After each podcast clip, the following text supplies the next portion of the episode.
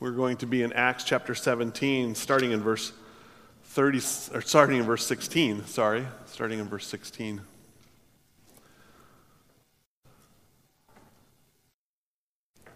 Let me just remind you in these next minutes as about where we are in the story. You know that Acts is a narrative.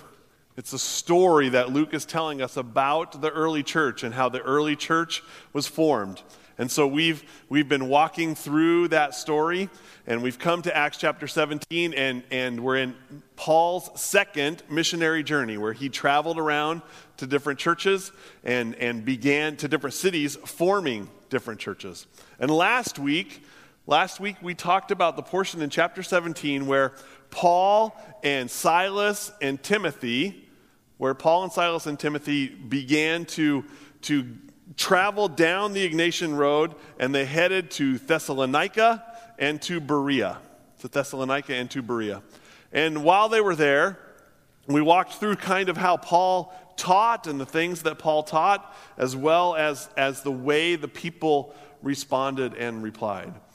Paul reasoned, he explained, he proved, he proclaimed, he, he did all of those things, lots of different ways that he went to Scripture, specifically Old Testament Scripture, to point to Jesus.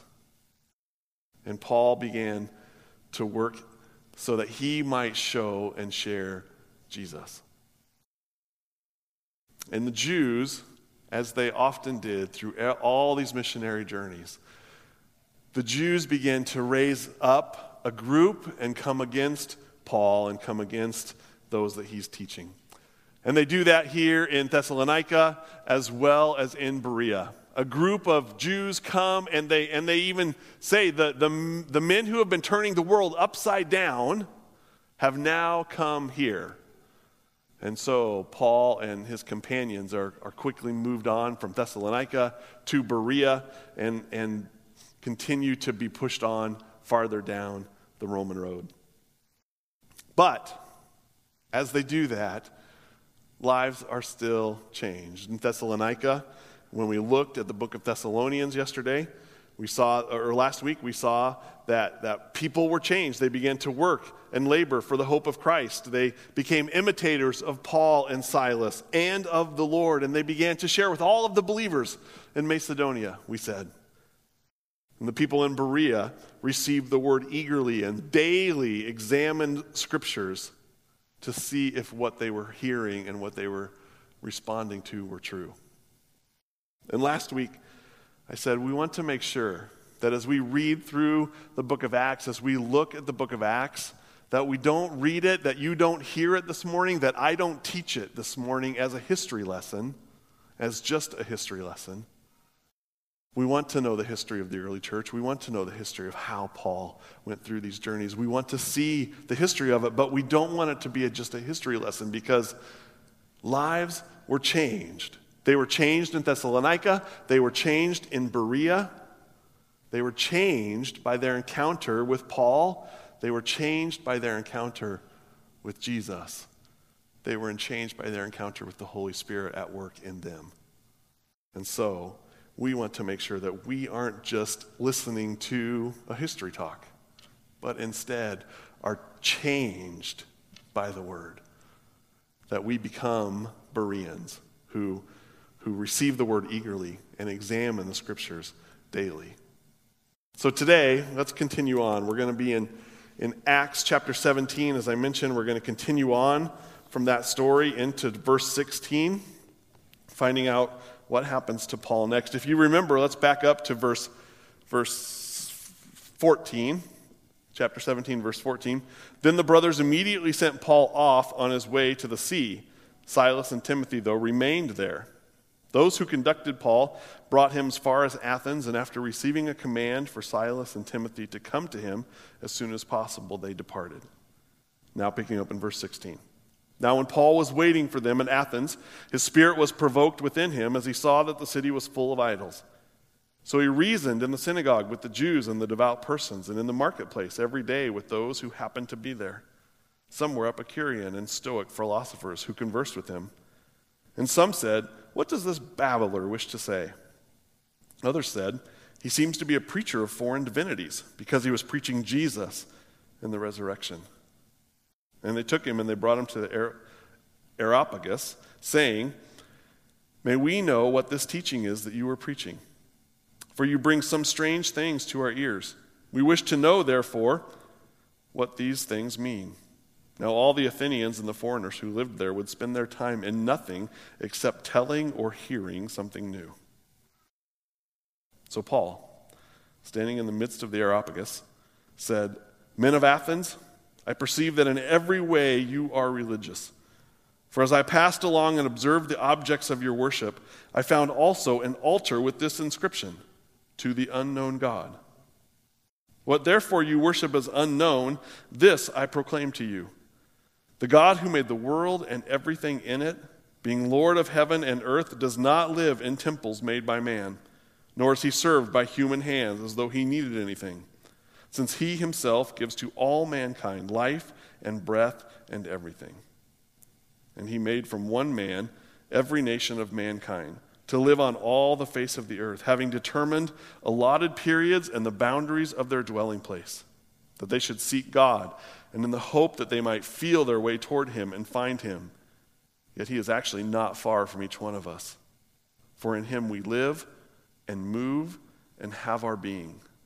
And even some of your own poets have said, For we are indeed his offspring.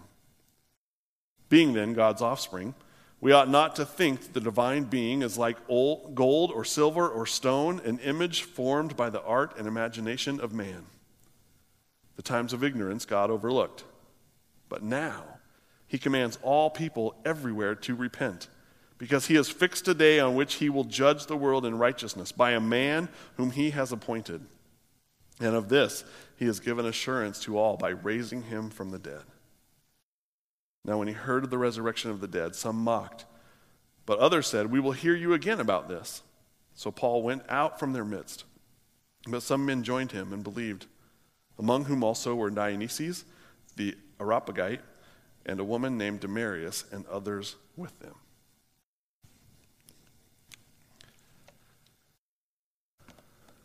Here in Acts chapter 17, Paul heads to Thessalonica, heads to Berea. Both times, groups of, of Jewish people rise up against them, push them out of the city. And it appears here in chapter 17 and in fact, a, a couple of commentators said it this way it appears that what is happening is, is the, the early believers, the group that Paul is traveling with, they have decided that, that Paul is getting into, that he's getting into too much trouble. He keeps going to these places. They, the, the Jews continue to follow him. Uh, a group rises up, and, and the men who are turning the world upside down keep arriving in the next city. And, and so it appears that, that maybe they've decided that they, they need to take a break, that, that Paul needs to, to take a bit of a vacation, that Paul needs to get sent off on his own, and, and uh, like every old Western movie, they need to wait till the heat dies down so that they can come back and begin to teach a little bit more. And so, here in chapter in the middle of chapter 17, some men take Paul, they take him to the sea, and they put him on a vacation cruise so that he can travel down to the city of Athens, which is the, the tourist city of that area. And I have a map. We've been looking at this map. This gives you a little bit of a picture, again, of, of his journey. So if you've been following along, he is on the far left hand side of the journey. So he was in, in Berea, and then he got sent out into the sea, and he travels those red lines there down. They go through the strait there, and they come all the way around to Athens. He's on a boat ride, he's on a joy cruise, he's on a vacation. He's been sent off so that they can get a bit of a break. And so they send him off, and, and they're going to let him have a few days in the touristy city of Athens, the tourist destination, and then a little while later, Silas and Timothy are going to come and join him, and they will regain, return, continue on in their journey, and, and continue to declare the gospel and raise up church, raise up believers, raise up churches in those cities. But for a little bit, Paul's on his own. And while he's on his own, he's, he's, he's supposed to be taking a break, enjoying the sights. And so he gets to Athens, and there's tourists everywhere. And he begins to wander around and, and, and take in the sights and, and see the things. But, but what he begins to see in Athens is idols, actual carved statues everywhere. They're all over the place. The entire city is filled with statues to some kind of God. They've made a statue to any kind of God that they can, can imagine. In fact, they even, as we see in this passage, they, they, they have gods for, for every single thing that they can think of. And then, in case there's something that they haven't thought of or can't think of, they have a God for that person as well, that idol as well. In fact, a common saying, I read this in almost every commentary that I looked at this week, a common saying that would have been said in Athens during that time was that it's easier to find a God in Athens than it is to find a man in Athens. That's how many gods, that's how many statues there are. And so Paul, the tourist, begins to wander around, begins to see those statues. He, he, he, begins to, to see all of these different idols. But Paul is not a tourist. He never was, and he probably never will be. Paul gets here and begins to see these idols, and, and Luke tells us, Paul is, Paul is the one that would have recounted this story to Luke. Paul sees all of these idols, and, and his spirit is unsettled. And not just unsettled, his spirit, the, the scripture tells us, his spirit is provoked. His spirit is, is, is so moved. He's, he, he's, he's filled with compassion. That's the, the first part of that idea. He's filled with compassion, seeing that, that all of these idols have been created and all of these people have created these idols and they're worshiping all of these things. So, so he's, he's filled with compassion for them. But, but it's more than compassion. This, this idea of being provoked is, a, is, an, is an angry, frustrated compassion. He has compassion on those who are worshiping these idols, but he's, he's angry that the worship that belongs to the one true God, the worship that belongs to the King of the earth, as we prayed earlier, the worship that only belongs to Him has been given to all of these other things. And He's provoked, and He's grieved, and He's bothered. And so, as we probably um, anticipated, Paul, even on his vacation journey to let the heat die down, has to share has to share the gospel. And so, Paul, as he has done in just about every city that we've come to, Paul heads first into the synagogue so that he can teach those who have some kind of background, some kind of idea of the Old Testament and the promises of the Old Testament and the promises of the Scripture. And, and so he heads to the synagogue first and he begins to teach there as he has all the way through the book of Acts. But it's more than just teaching here in the synagogue. He becomes so compelled by this provoking of his spirit, so compelled by this compassion, so compelled by this botheredness that he has about the idols, that he begins to go out from the synagogue and he goes into the marketplace. And he begins to talk to whoever he can find, whoever will listen, he begins to share. And Luke tells us that, that he even shares with, with, the, with the leaders, the philosophers of these different philosophies. The Epicureans and the Stoics are the two that Luke's names. There would have been, there would have been dozens in the city of Athens, dozens of different philosophies and philosophers that were wandering around the city of Athens. It was the home of Plato and Aristotle and Socrates. But he specifically talks about the Epicureans and the Stoics. They would have been on two di- opposite ends of the spectrum. The Epicureans, they would have been the philosophy that says you only live once. Do everything that you can to enjoy the life that you have because this is your life. So go all out. Do everything that you can. Enjoy it in whatever way that you can. Do everything you can to enjoy your life. Be happy right now. The Stoics, they would have, they would have been on the other side, and you can imagine, you know the word Stoic. They would have had a whole different picture. They would have said, you know what, there's, there's nothing that we can do to change things.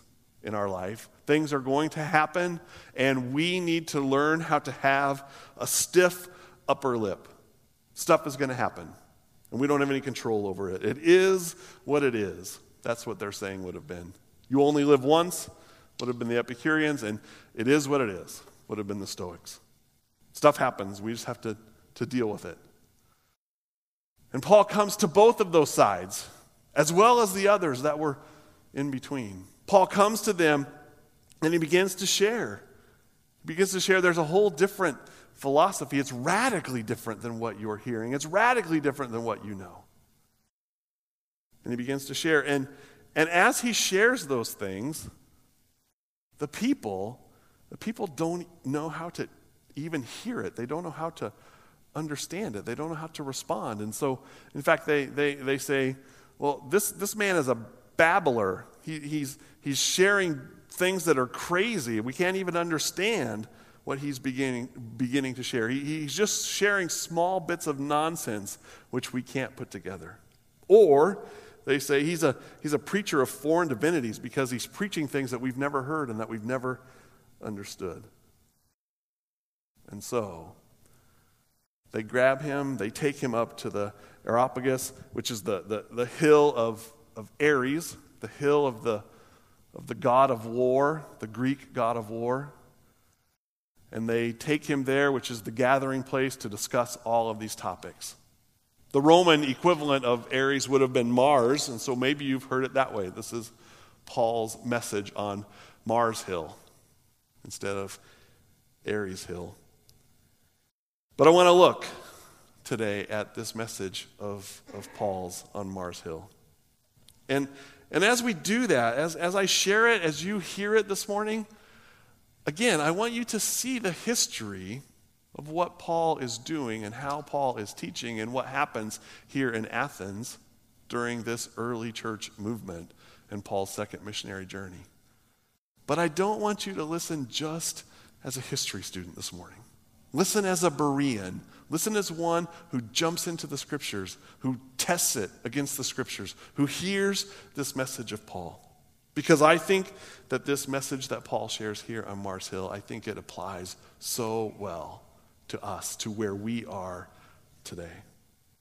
Paul begins this message with the Athenians, and he affirms to them, he affirms their desire to worship things. He affirms their desire to worship because he knows, and you and I know as well, that we are made to worship. We will worship something. The Athenians did in Paul's time, and you and I, sitting right here today, we are worshipers as well.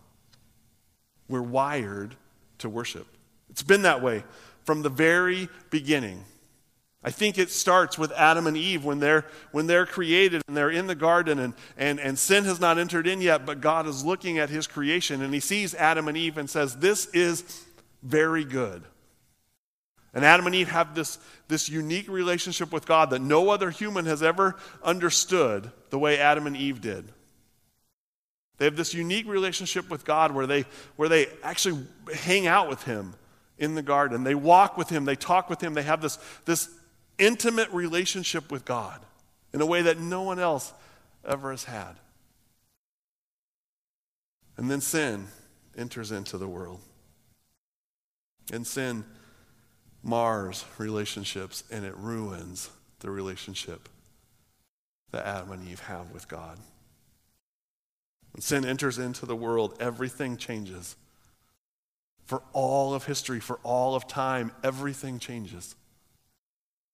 And Adam and Eve now once knew this intimate relationship with God, but now because of sin, because of shame, because of guilt, they no longer have this relationship with God that they had before. And something is different, something is missing. There's this void now where they had this perfect relationship with God before sin. Now they know there's something else missing.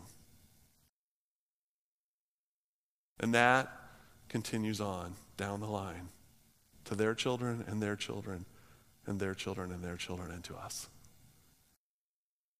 And lots of people have lots of names for it. You've heard it. You've heard the, the God shaped hole that we have in our heart, the, the void that we have in us. Whatever, whatever title you've heard for it, it, it, it all comes down to the same thing. We, we are missing, we are unsatisfied, we are unwhole. And so we are looking for whatever that is to fill that void, to fill that hole, to fill that satisfaction. And so we search. We search for happiness, we search for hope. And we look everywhere we can to try to find it. And we will worship whatever we can come up against, whatever we find that might give us some spark of joy, whatever we can find that gives us some hope of delight. We dive wholeheartedly into it and we begin to worship it. The Athenians, they actually had idols. They had statues all over their city. We're different in our culture. We don't have statues, we don't have idols. What we worship, for the most part, is not carved by human hands, but it's created, not the creator. That's the way that Paul talks about it when he says it in Romans chapter 1. He says, he says well, all of us began to exchange the truth of God for a lie. We began to worship created things rather than the Creator. And that's it. That's sin. That's us. That's how you and I live. We worship created things rather than the Creator. We have eyes that look to the things that we can see, the things that we can hopefully find hope and joy in, the things that we might be able to find satisfaction in. We look there instead of looking to the Creator. Our eyes are blinded. Our eyes are blinded by our sin. And we worship created things rather than the Creator. We look to the wrong things. It's not statues and idols any longer, but we still, we still are distracted from the Creator. We worship dead things instead of the one that created all life. And in fact, that's how Paul says it here as he begins to teach. He says, God is the creator and the author and the giver of life. Life is found in and through him. It's all in God. He is our only hope. But Paul goes on. He says, not only, not only have, have we exchanged the truth of God for a lie, not only have we searched and longed for this, this reunion with God, not only do we, do we look for all satisfaction in all these other things, but God has put us on a path so that we might find Him. God has put us on a path so that we might find the hope that we've been longing for, that we might find the satisfaction that we've been looking for, that we might find the truth that has been marred and ruined by sin. And he says, he says, you, you even know it, he says to the Athenians. You see it in, in creation. You see it in, in, in the way that we are, are perfectly and, and, and wonderfully made. You see it in the stars in the sky. He says that in, in Romans chapter 1 as he talks about that we exchange the truth of God for a lie. He says, he says, You see it in creation. You know who God is. And you also see in creation the downward spiral of sin. While we can marvel that we are fearfully and wonderfully made, we also understand the picture that our bodies are not getting better and better and better but they're getting worse and worse and worse. And there's this downward spiral because of the results of sin. And he says, You, you see it in creation. And in fact, he says, he says, we, we seek God, we, we feel for him, we grope for him, is the picture that he says there. You're, you're looking for him, and, and he's not far from us, but you can't find him. You're blinded by your sin. You're blinded by your sin, and, and God is close. God is there, but you just can't find him. You're reaching out, groping around, looking for him. But it's in him. It's in him that we move. It's in him that we have our being. It's in him that we have hope. We are his offspring. We are creatures of the Creator. And we've been searching and looking to him and for him. And then, as Paul shares these things, and he says, In him we live and move and have our being, and we indeed are his offspring, being then God's offspring, he says in verse 29. He says that the times of ignorance God overlooked. He says, Times have changed. Times have changed. In the Old Testament, God made promises that there was going to be a hope. God made promises that there was going to be a Messiah. There was going to be a way for you to fill this void. There was going to be a way for you to quit groping around, searching for God, but God was going to come and God was going to provide a way. God was going to provide a hope. God was going to provide a Messiah. And Paul says here, that has happened. The times of ignorance are over. There's a, a, a hinge pin right here in verse 30. The time of ignorance is over, but now he commands everyone to repent because he has fixed a day on which he will judge the world in righteousness by a man, Jesus, whom he has appointed. Paul says there is a time for repentance. You've looked to all these other idols, you've, you've worshiped these carved statues, you have them set all over your city. You've looked for hope and joy and satisfaction in everything else. And the time has changed. The day of ignorance is over because God has sent his Son. God has sent Jesus Christ to make a way for us to have this right relationship with God. The relationship that Adam and Eve had, we will again one day have. Not here on earth where we're still affected by the effects of brokenness and sin, and, and we're in that downward spiral of sin and death. But God has made a way for has to have this right relationship with God, the relationship that he had with Adam and Eve early in the garden. That relationship we can have yet again. And he's made a way for us to do that through his son. Jesus. Jesus is what everything changes in. Jesus is the hinge pin. Everything has changed. We're no longer we're no longer worshiping idols. We're no longer waiting and looking as the Old Testament would have, have promised, but now, but now we have Jesus. Jesus has made a way for us to be reconciled. Jesus has made a way for us to be brought back into relationship with God. Jesus is the missing void. Jesus is what we're longing for. The God made man is our rescuer. He's our only hope. These other idols, these other things that you have looked for, the hope that you have looked for in those things is found only in Jesus. Now, here in Acts chapter 17, Paul doesn't use the name of Jesus, and there's some that debate whether he did. I think the assumption that these words that we see here in Acts chapter 17 are the only words that Paul spoke that day are probably wrong. They say that the speeches that would have happened there on Mars Hill typically would have lasted for two to three hours sometimes. And so we have to figure that this outline that Paul gave to Luke was a rough idea of how he shared and what he shared. But Paul gathers he says, There's a hinge pin here. What you have worshiped was in vain. And now, Jesus Christ is the only way. And he says that Jesus, we know Jesus to be the way, we know Jesus to be the hope, we have assurance of this truth because of the resurrection. Jesus has been brought back from the dead. Just as we prayed earlier, God has vanquished. He has subdued all of the foes and the enemies. And He has won victory over sin and death, and He did it through Jesus Christ.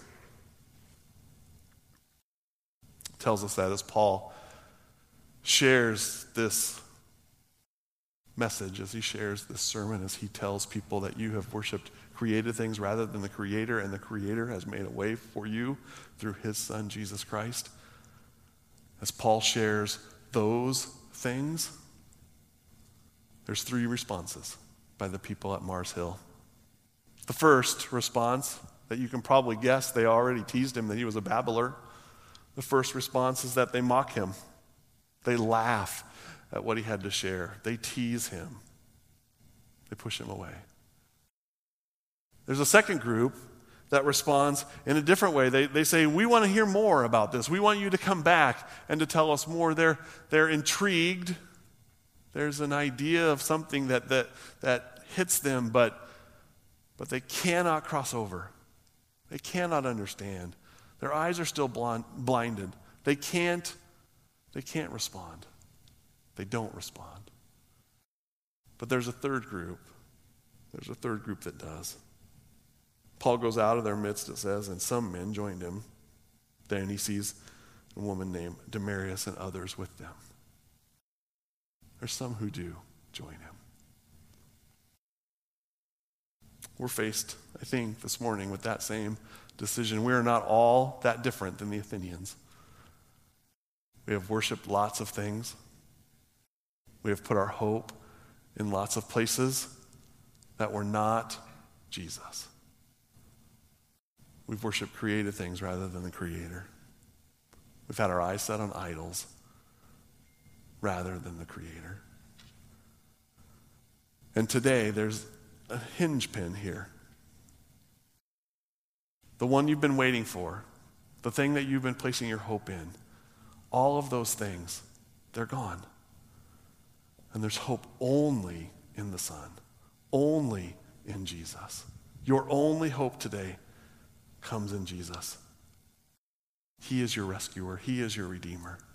He is the only hope.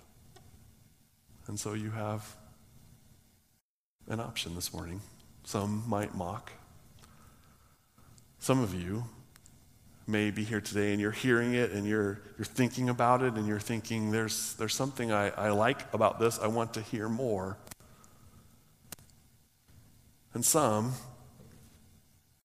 some of you have joined into the family. Some of you have already responded. Some of you have hoped. My hope this morning is that you will all look to Jesus as our only hope. Stop wasting your time. Stop wasting your time looking at carvings and idols. But turn to the Creator rather than the created things. The worship team is going to come. They're going to lead us this morning. We're going to continue to worship. I hope, I hope this morning that you have eyes to see the hope that comes in Christ. Eyes that see the promise of the Old Testament is true. It's fulfilled in Jesus, and He is our only hope this morning. Will you please stand with me this morning as we worship together?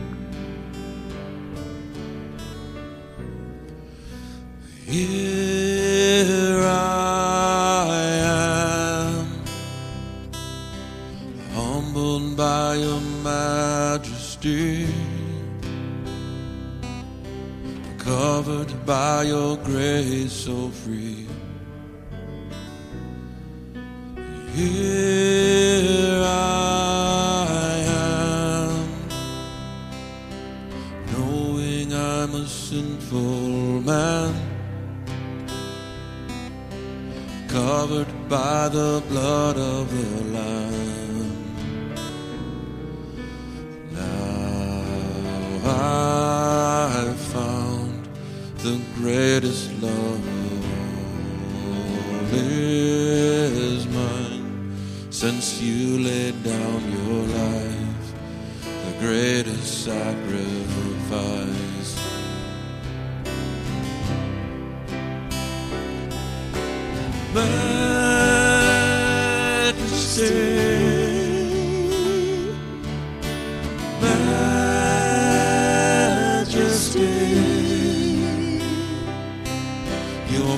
has found me just as I am, empty handed but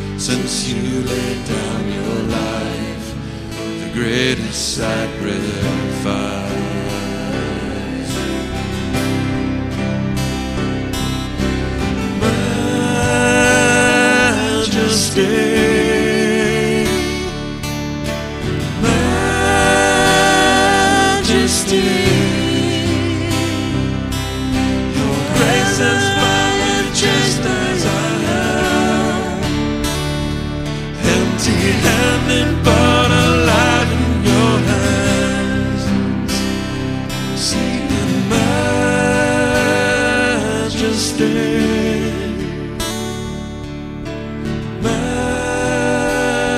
Majesty. Forever I am changed by your love. In the presence of your majesty. And forever I am changed by your love.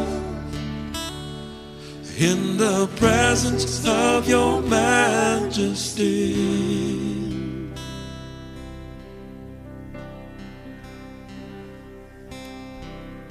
Our benediction this morning comes from Ephesians chapter 3.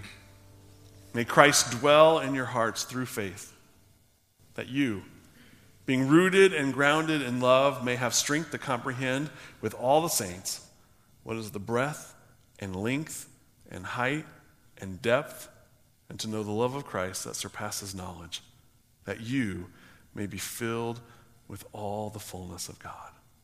Thank you for coming.